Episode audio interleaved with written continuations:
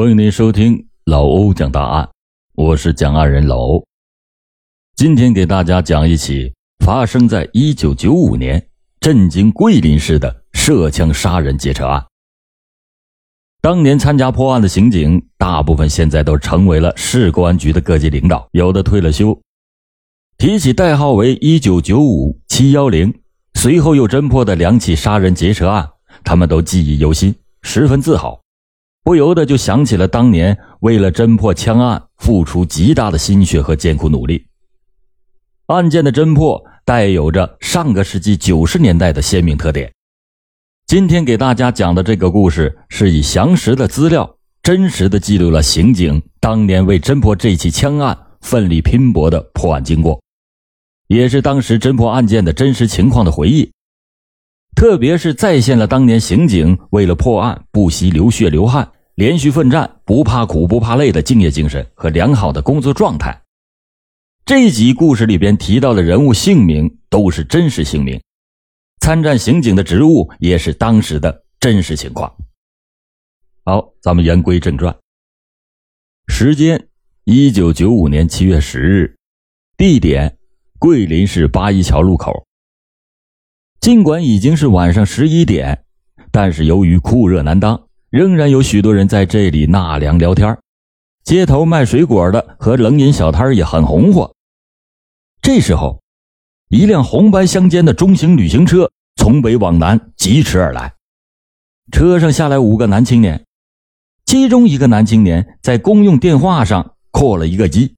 不一会儿呢，又有三个气势汹汹的男青年也到了。双方只是问了几句，无非就是拉客，大家都有一口饭吃之类的话题。接着就到黑暗处开始理论。在争吵中，意想不到的情况就发生了。三个人一伙的这边，其中一个人突然冷笑着，转眼间就从腰间摸出了一支乌黑的手枪，另一个人也飞快地亮出了一支双管沙枪。北方的朋友可能不知道什么是沙枪。沙枪就是北方叫做洋炮的猎枪，子弹都是那种散碎的铁沙子。对方的这五个人都没有防备，见状不妙，惊叫着撒腿就跑。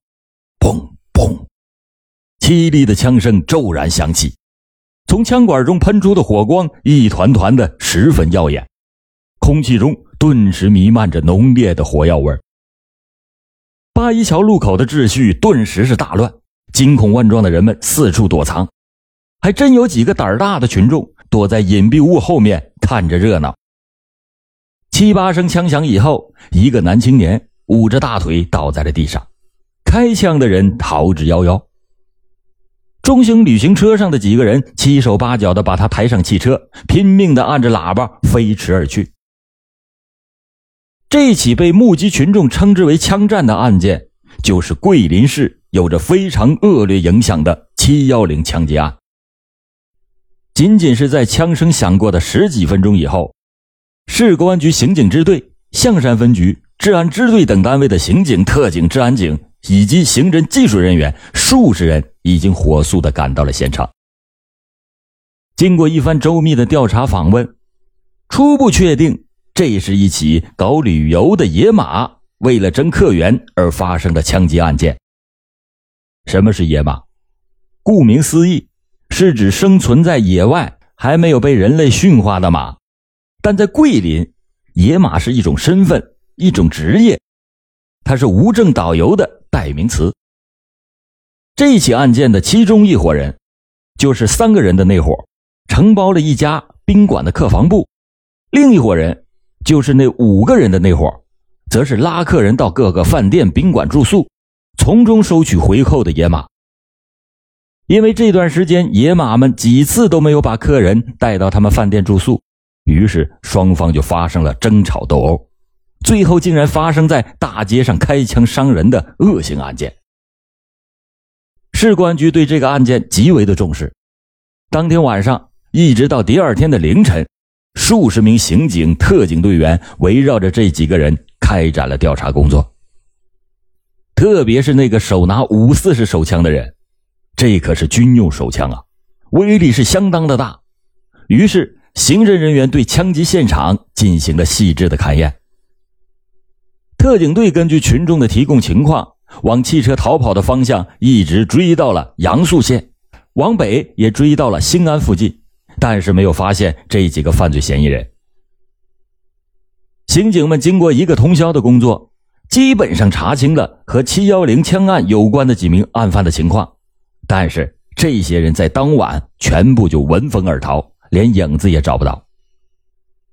通过多方的工作证实，开枪的这一伙人中，有一个人的外号叫袁老二，另一个人的外号叫老贵，他俩呢就是那家宾馆客房部的承包人。这持手枪开枪的人现在身份不明。又过了两天，袁老二和老贵两个人慑于法律的威力，被迫到刑警支队七大队来自首。他俩交代，用手枪开枪伤人的人的名字叫做申小平，男，三十一岁，本市人。七月十日的晚上，三个人在八一桥路口开枪伤人之后，三个人是分头逃跑。申小平携枪下落不明，他所持的手枪是一支苏制的手枪。接着又查明，这个申小平被判了重刑，现在还属于保外就医期间。他曾经因为盗窃、扒窃、伤害等罪名被几次的判刑，他是一个惯犯，心毒手狠。七月十日当天晚上，在开枪伤人之前，他还持枪参与斗殴，用苏制的手枪打伤了三个人。这三个人也都是拉客的黑马。狡猾的申小平知道。这回自己的罪行重大，无声无息的就消失了，一点痕迹也没有留下。有人说他逃到了柳州，有人说他跑到了湖南，还有消息说他到北京做生意去了。尽管如此，刑警们仍然坚信，只要是申小平一露头，他就难逃恢恢的法网。一九九五年十月二十二日。灵川县公安局向桂林市公安局通报：十月二十一日上午，有群众在灵州县三街乡波田村的大冲岭发现了一具白骨。初步检验认为，这个人是被枪击致死的。当地也没有失踪人员的报案，很可能是桂林市人。十多名刑警、刑侦技术人员匆匆地赶到了灵川，和灵川县公安局一起复查现场。发现白骨的地点是桂林至兴安一级公路凉风桥附近，公路右侧一条土路进去数十米处的一片比人还高的灌木丛中。这里地势偏僻，平时走动的人就非常少，所以白骨一直到现在才被人发现。经过反复的检验，确认死者是被枪击两枪而死亡，颅骨上的一个子弹洞穿的圆窟窿清晰可见。在无声无息的控诉着凶手的残忍。根据气温、地形、潮湿的程度，还有骨化等方面的综合分析，刑侦技术人员做出了这个人死亡的时间是在八个月以上的结论。接着，刑侦支队通过多方面的调查核实工作，并且经过了家属辨认遗物，确认。这具白骨是1994年12月31日下午开车外出之后失踪的汽车司机殷正德。这个殷正德，男，31岁，是桂林一家旅游公司的汽车司机。1994年12月31日，他开着一辆本单位的凌志3.0豪华轿车接人，后来人和车就同时的失踪了。从现场的情况上来看，殷司机极有可能是被罪犯连人带车劫持到此，被凶残的罪犯杀害以后，再把豪华轿车抢走的。刑警们在一起分析研究这起恶性的案件的时候，凭着丰富的刑侦经验和职业的敏感性，已经闻到了这起持枪杀人抢劫案后面的血腥味局领导命令刑侦技术人员。尽快的将历年来没有破的涉枪案件进行一次清理，从中分析其中的特殊性和共同点，为破案提供有利的条件。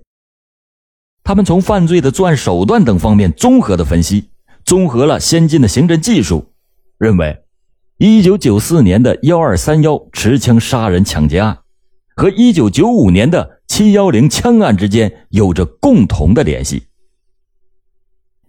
进一步分析论证，又得出了一九九二年三月九日一起持枪杀人抢劫案也和幺二三幺七幺零大案有关的结论。由此看来，七幺零案中的持枪人就是申小平，已经是非常的明确。他又和幺二三幺案有着联系，所以必须的尽快的抓获归案。缉捕申小平再次被列入了刑警支队的首要任务。一张无形的大网对着申小平悄然的张开了。为了尽快的查明申小平的下落，刑警支队、市局有关各单位，还有主办单位七大队做了大量艰苦细致的工作。一批关系人被纳入了侦查视线。十月二十六日下午，七大队的刑警正在审查一个申小平的重要关系人时，这个人的 BP 机突然叫了起来，号码显示这是从湖南邵东县打来的扩机。申小平老家在湖南，他母亲还在湖南做小生意。他曾经因为盗窃伤害被判刑，在湖南服刑。等等，这些情况让人联想到，这个电话会不会是申小平打来的呢？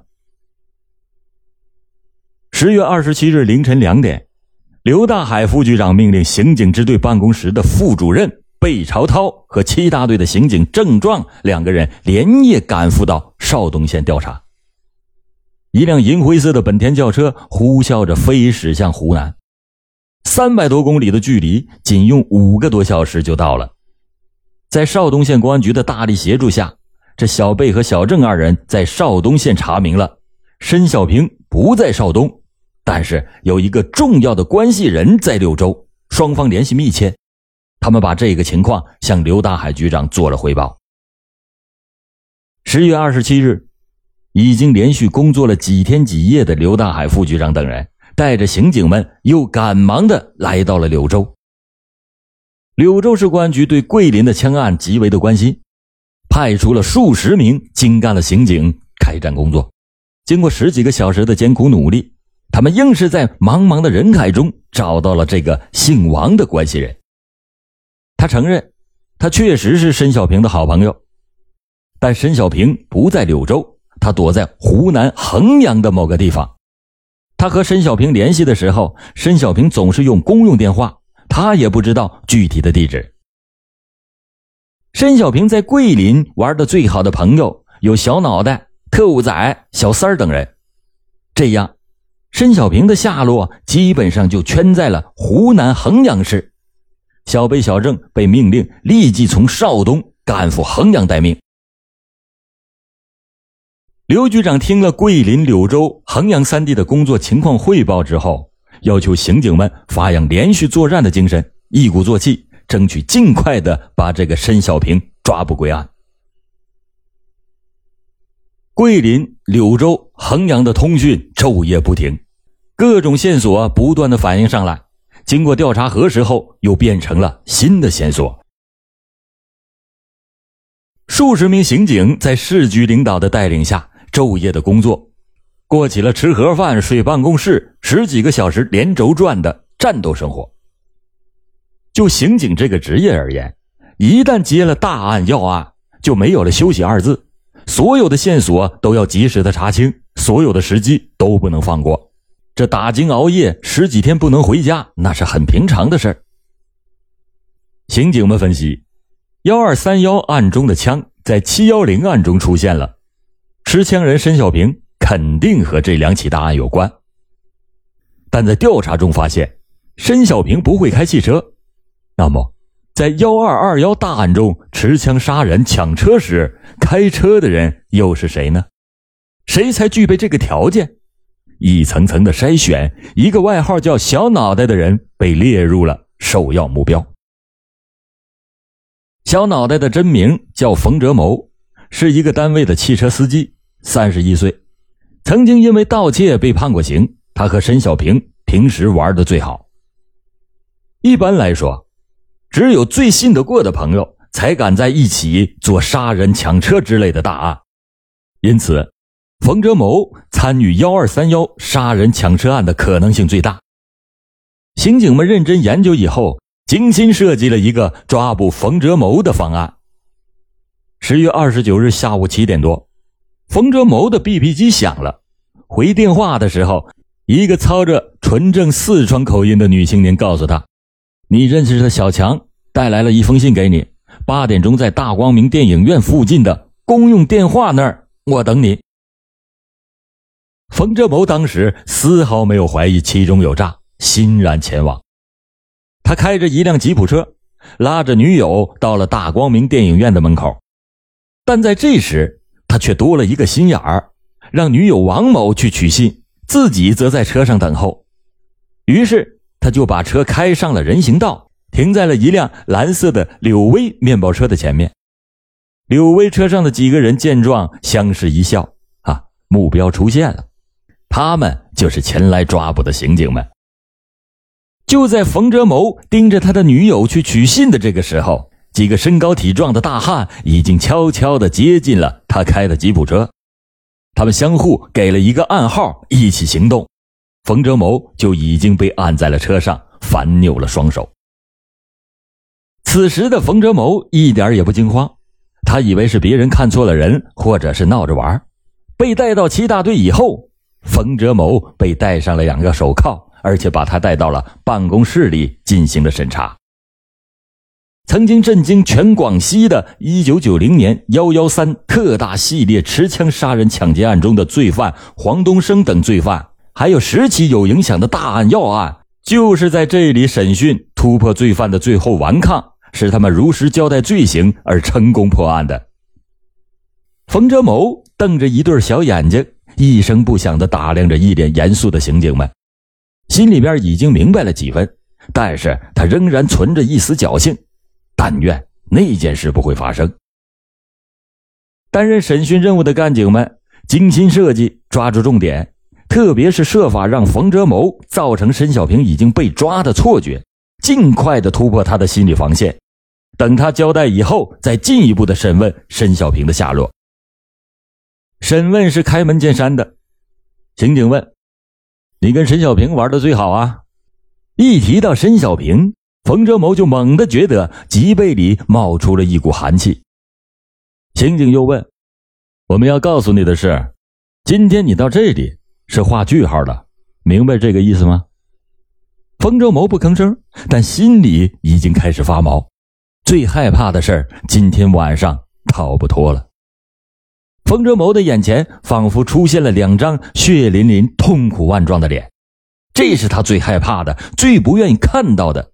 而现在，他们总在眼前晃动，怎么也抹不去。他的额头上很快的冒出了一片细密的汗珠，他双手背靠，没有办法用手去擦，只好用力的甩头，地板上一下子湿了一片。他试探性的提了两个要求。但是都被刑警们拒绝了，他的反常状态早已经被审讯的刑警们看在眼里，于是他们趁热打铁的说：“沈小平逃走的时候跟你讲了什么话？他交了什么东西给你？”这些问题像一把尖刀，直插他的痛处。申小平来这里画句号，交了什么东西？说了什么话？申小平被抓了。交代了，要不他们怎么知道的那么清楚？确实，申小平逃离桂林的时候，交给了一个重要的东西给他，还说。此时，冯哲谋无奈的摇了摇头，顽抗了好一阵以后，心里的防线终于崩溃。他交代了以下的情况。